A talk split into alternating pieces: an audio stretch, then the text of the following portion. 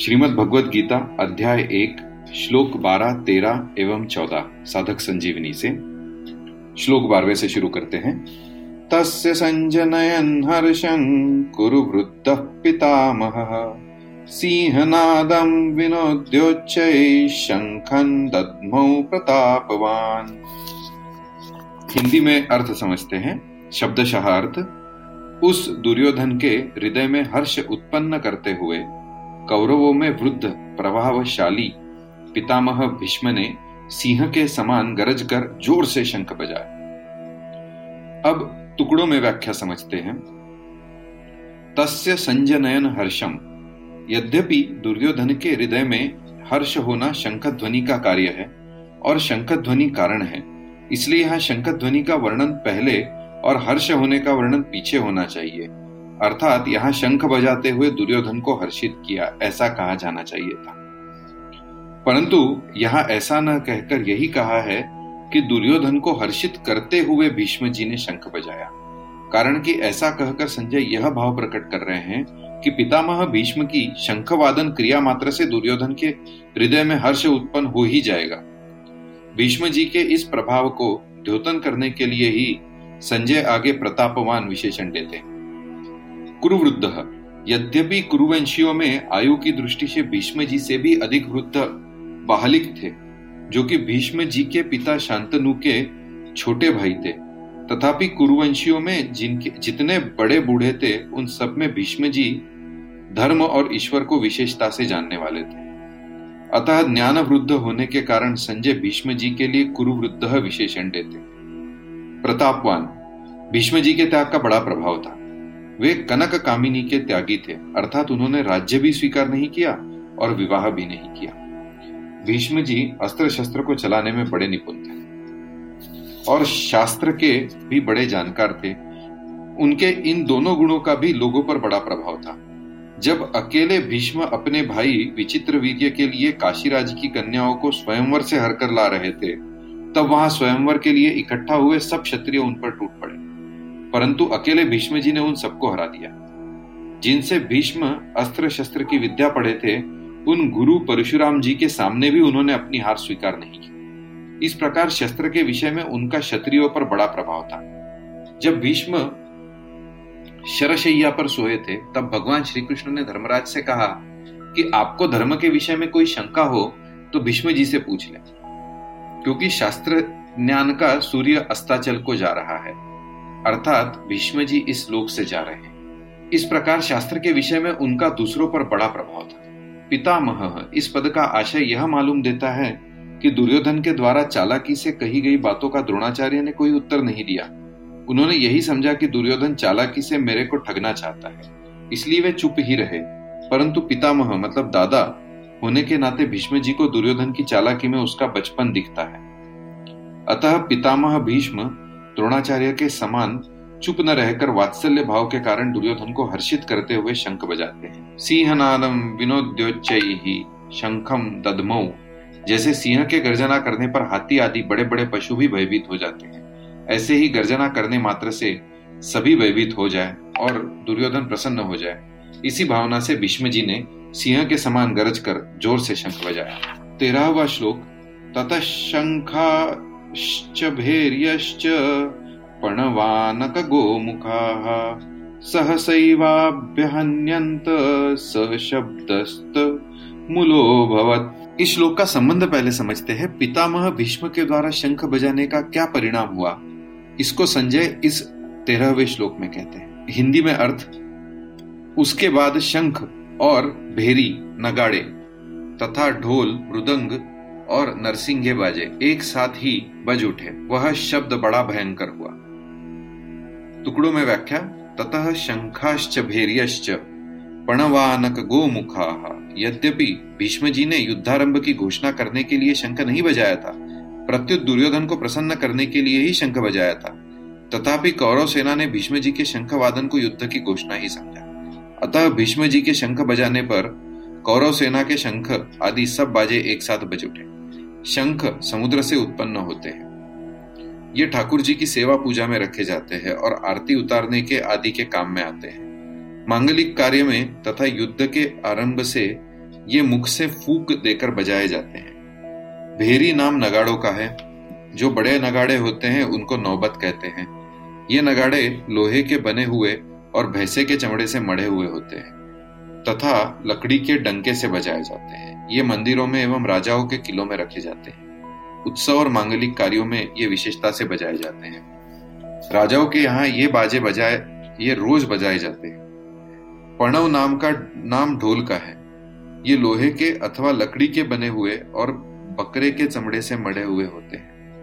तथा हाथ के तथा लकड़ी के डंडे से बजाए जाते हैं। ये आकार में ढोल की तरह होने पर भी ढोलकी से बड़े होते हैं। कार्य के आरंभ में पणवों का, को बजाना गणेश जी के पूजन के समान मांगलिक माना जाता है। आनक नाम मृदंग का है। इनको पखवाज भी कहते हैं। आकार में ये लकड़ी की बनाई हुई ढोलकी के समान होते हैं। ये मिट्टी के बने हुए और चमड़े से मड़े हुए होते हैं, तथा हाथ से बजाए जाते हैं। गोमुख नाक नरसिंह का है। यह आकार में सांप की तरह टेढ़े होते हैं और इनका मुख गाय की तरह होता है। ये मुख की फूक से बजाए जाते हैं। सहसैवाभ्यहन्यंत कौरव सेना में उत्साह बहुत था। इसलिए पितामह भीष्म का शंख बजते ही कौरव सेना के सब बाजे अनायास ही एक साथ बज उठे। उनके बजने से, बजने में देरी नहीं हुई तथा उनको बजाने में परिश्रम भी नहीं हुआ। एक और अर्थ यहाँ दिया गया है, कर्म को अत्यंत सुगमता पूर्वक द्योतन करने के लिए जहाँ कर्म आदि को ही कर्ता बना दिया जाता है, उसको कर्म कर्तृ प्रयोग करते हैं, कहते हैं। जैसे कोई लकड़ी को चीर रहा है तो इस कर्म का को सुगम बनाने, बताने के लिए लकड़ी चीरी जा रही है। ऐसा प्रयोग किया जाता है। ऐसे ही यहाँ बाजे बजाए गए, ऐसा प्रयोग होना चाहिए। परंतु बाजे बजाने में सुगमता बताने के लिए, सेना का उत्साह दिखाने के लिए बाजे बज उठे, ऐसा प्रयोग किया गया। आखिरी पार्ट देखते हैं। स शब्द स्तु मुलो भवत अलग अलग विभागों में, टुकड़ियों में खड़ी हुई कौरव सेना के शंख, आदि बाजों का शब्द बड़ा भयंकर हुआ। अर्थात उनकी आवाज़ बड़ी ज़ोर से गूंजती है। अध्याय पहले के श्लोक चौदह की ओर चलते हैं। चौदहवें श्लोक का संबंध बताता हूँ पहले। इस अध्याय के आरंभ में ही धृतराष्ट्र ने संजय से पूछा था कि युद्ध क्षेत्र में मेरे और पांडु के पुत्रों ने क्या किया। अतः संजय ने दूसरे श्लोक के दूसरे श्लोक से तेरहवें श्लोक तक धृतराष्ट्र के पुत्रों ने क्या किया? इसका उत्तर किया। अब आगे के श्लोक से संजय पांडु के पुत्रों ने क्या किया? इसका उत्तर देते हैं। श्लोक चौदह, ततः श्वेतैर हयर्युक्ते महति स्पंदने स्थित। माधव पांडवश्चैव दिव्यौ शंखौ प्रदत्त मधु हिंदी में अर्थ, उसके बाद सफ़ेद घोड़ों से युक्त महान रथ पर बैठे हुए लक्ष्मीपति भगवान श्री कृष्ण और पांडव पुत्र अर्जुन ने भी दिव्य शंखों को बड़े ज़ोर से बजाया। टुकड़ों में व्याख्या समझते हैं। ततः श्वेतर हयर युक्ते हय हय मतलब घोड़े को कहते हैं। चित्ररथ गंधर्व ने अर्जुन को सौ दिव्य घोड़े दिए थे। इन घोड़ों में यह विशेषता थी कि इनमें से युद्ध के कितने ही घोड़े क्यों न मर जाए। पर ये संख्या में सौ के सौ ही बने रहते कम नहीं होते थे। ये पृथ्वी, स्वर्ग आदि सभी स्थानों में जा सकते थे। इन्हीं सौ घोड़ों में से सुंदर और सुशिक्षित चार सफ़ेद घोड़े अर्जुन के रथ में जुटे हुए थे।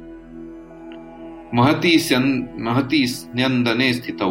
यज्ञों में आहुति रूप से दिए गए घी को खाते खाते अग्नि को अजीर्ण हो गया था। इसलिए अग्निदेव खांडव खांडव वन की विलक्षण विलक्षण जड़ी बूटियाँ खाकर मतलब जलाकर, अपना अजीर्ण दूर करना चाहते थे। परंतु देवताओं के द्वारा खांडव वन की रक्षा की रक्षा की जाने के कारण अग्निदेव अपने कार्य में सफल नहीं हो पाते थे।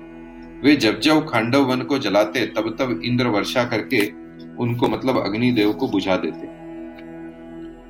अंत में अर्जुन की सहायता से अग्नि ने उस पूरे वन को जलाकर अपना अजीर्ण दूर किया। और प्रसन्न होकर अर्जुन को यह बहुत बड़ा रथ दिया। नौ बैलगाड़ियों में जितने अस्त्र शस्त्र आ सकते हैं, उतने अस्त्र शस्त्र इस रथ में पड़े रहते थे। यह सोने से मड़ा हुआ और तेजोमय था। इसके पहिए बड़े ही दृढ़ एवं विशाल थे। इसकी ध्वजा बिजली के समान चमकती थी। यह ध्वजा एक योजन मतलब चार कोस तक फहराया करती थी। इतनी लंबी होने पर भी इसमें न तो बोझ था, न यह कहीं रुकती थी। और न ही कहीं वृक्ष आदि में अटकती ही थी। इस ध्वजा पर हनुमान जी विराजमान थे। स्थितो, कहने का तात्पर्य है कि उस सुंदर और तेजोमय रथ पर साक्षात भगवान श्री कृष्ण और उनके प्यारे भक्त अर्जुन के विराजमान होने से उस रथ की शोभा और तेज बहुत ज़्यादा बढ़ गया माधव पांडवश्चैव, माँ नाम लक्ष्मी का है और धव नाम पति का है। अतः माधव नाम लक्ष्मी पति का है। यहाँ पांडव नाम अर्जुन का है, क्योंकि अर्जुन सभी पांडवों में मुख्य है। पांडवाना धनंजय गीता अध्याय दस में सैतीसवें श्लोक में आता है। अर्जुन नर के और श्री कृष्ण नारायण के अवतार थे। महाभारत के प्रत्येक पर्व के आरंभ में नर अर्जुन और नारायण भगवान श्री कृष्ण को नमस्कार किया जाता है। नारायण नमस्कृत्य नरन चैव नरोत्तम इस दृष्टि से पांडव सेना में भगवान श्री कृष्ण और अर्जुन ये दोनों मुख्य थे। संजय ने भी गीता के अंत में कहा है, जहाँ योगेश्वर भगवान श्री कृष्ण और गांडीव धनुषधारी अर्जुन रहेंगे, वहीं पर श्री विजय, विभूति और अटल नीति रही। दिव्यो शंख प्रदत्त मतुहु भगवान श्री कृष्ण और अर्जुन के हाथों में जो शंख थे वे तेजोमय और अलौकिक थे, उन शंखों को उन्होंने बड़े ज़ोर से बजाया। यहाँ शंका हो सकती है कि कौरव पक्ष में मुख्य सेनापति पितामह भीष्म है। इसलिए उनका सबसे पहले शंख बजाना ठीक ही है परंतु पांडव सेना में मुख्य सेनापति धृष्ट के रहते हुए ही सारथी बने हुए भगवान श्री कृष्ण ने सबसे पहले शंख क्यों बजाया? इसका समाधान है कि भगवान सारथी बने चाहे महारथी बने, उनकी मुख्यता कभी मिट ही नहीं सकती। वे जिस किसी भी पद पर रहे, सदा सबसे बड़े ही बने। कारण कि वे अच्युत है। सभी च्युत होते ही न, कभी च्युत होते ही नहीं। मतलब कभी गिरते नहीं। पांडव सेना में भगवान श्री कृष्ण ही मुख्य थे और वे ही सबका संचालन करते थे। जब वे बाल्यावस्था में थे, उस समय भी नंद, उपनंद आदि सबकी बात, सब उनकी बात मानते थे। तभी तो उन्होंने बालक श्री कृष्ण के कहने पर से, परंपरा से चली आई इंद्र पूजा को रोककर गोवर्धन की पूजा करनी शुरू कर दी। तात्पर्य है कि भगवान जिस किसी अवस्था में, जिस किसी स्थान पर और जहाँ कहीं भी रहते हैं, वहाँ वे मुख्य ही रहते हैं। इसलिए भगवान ने पांडव सेना में सबसे पहले शंख बजाया।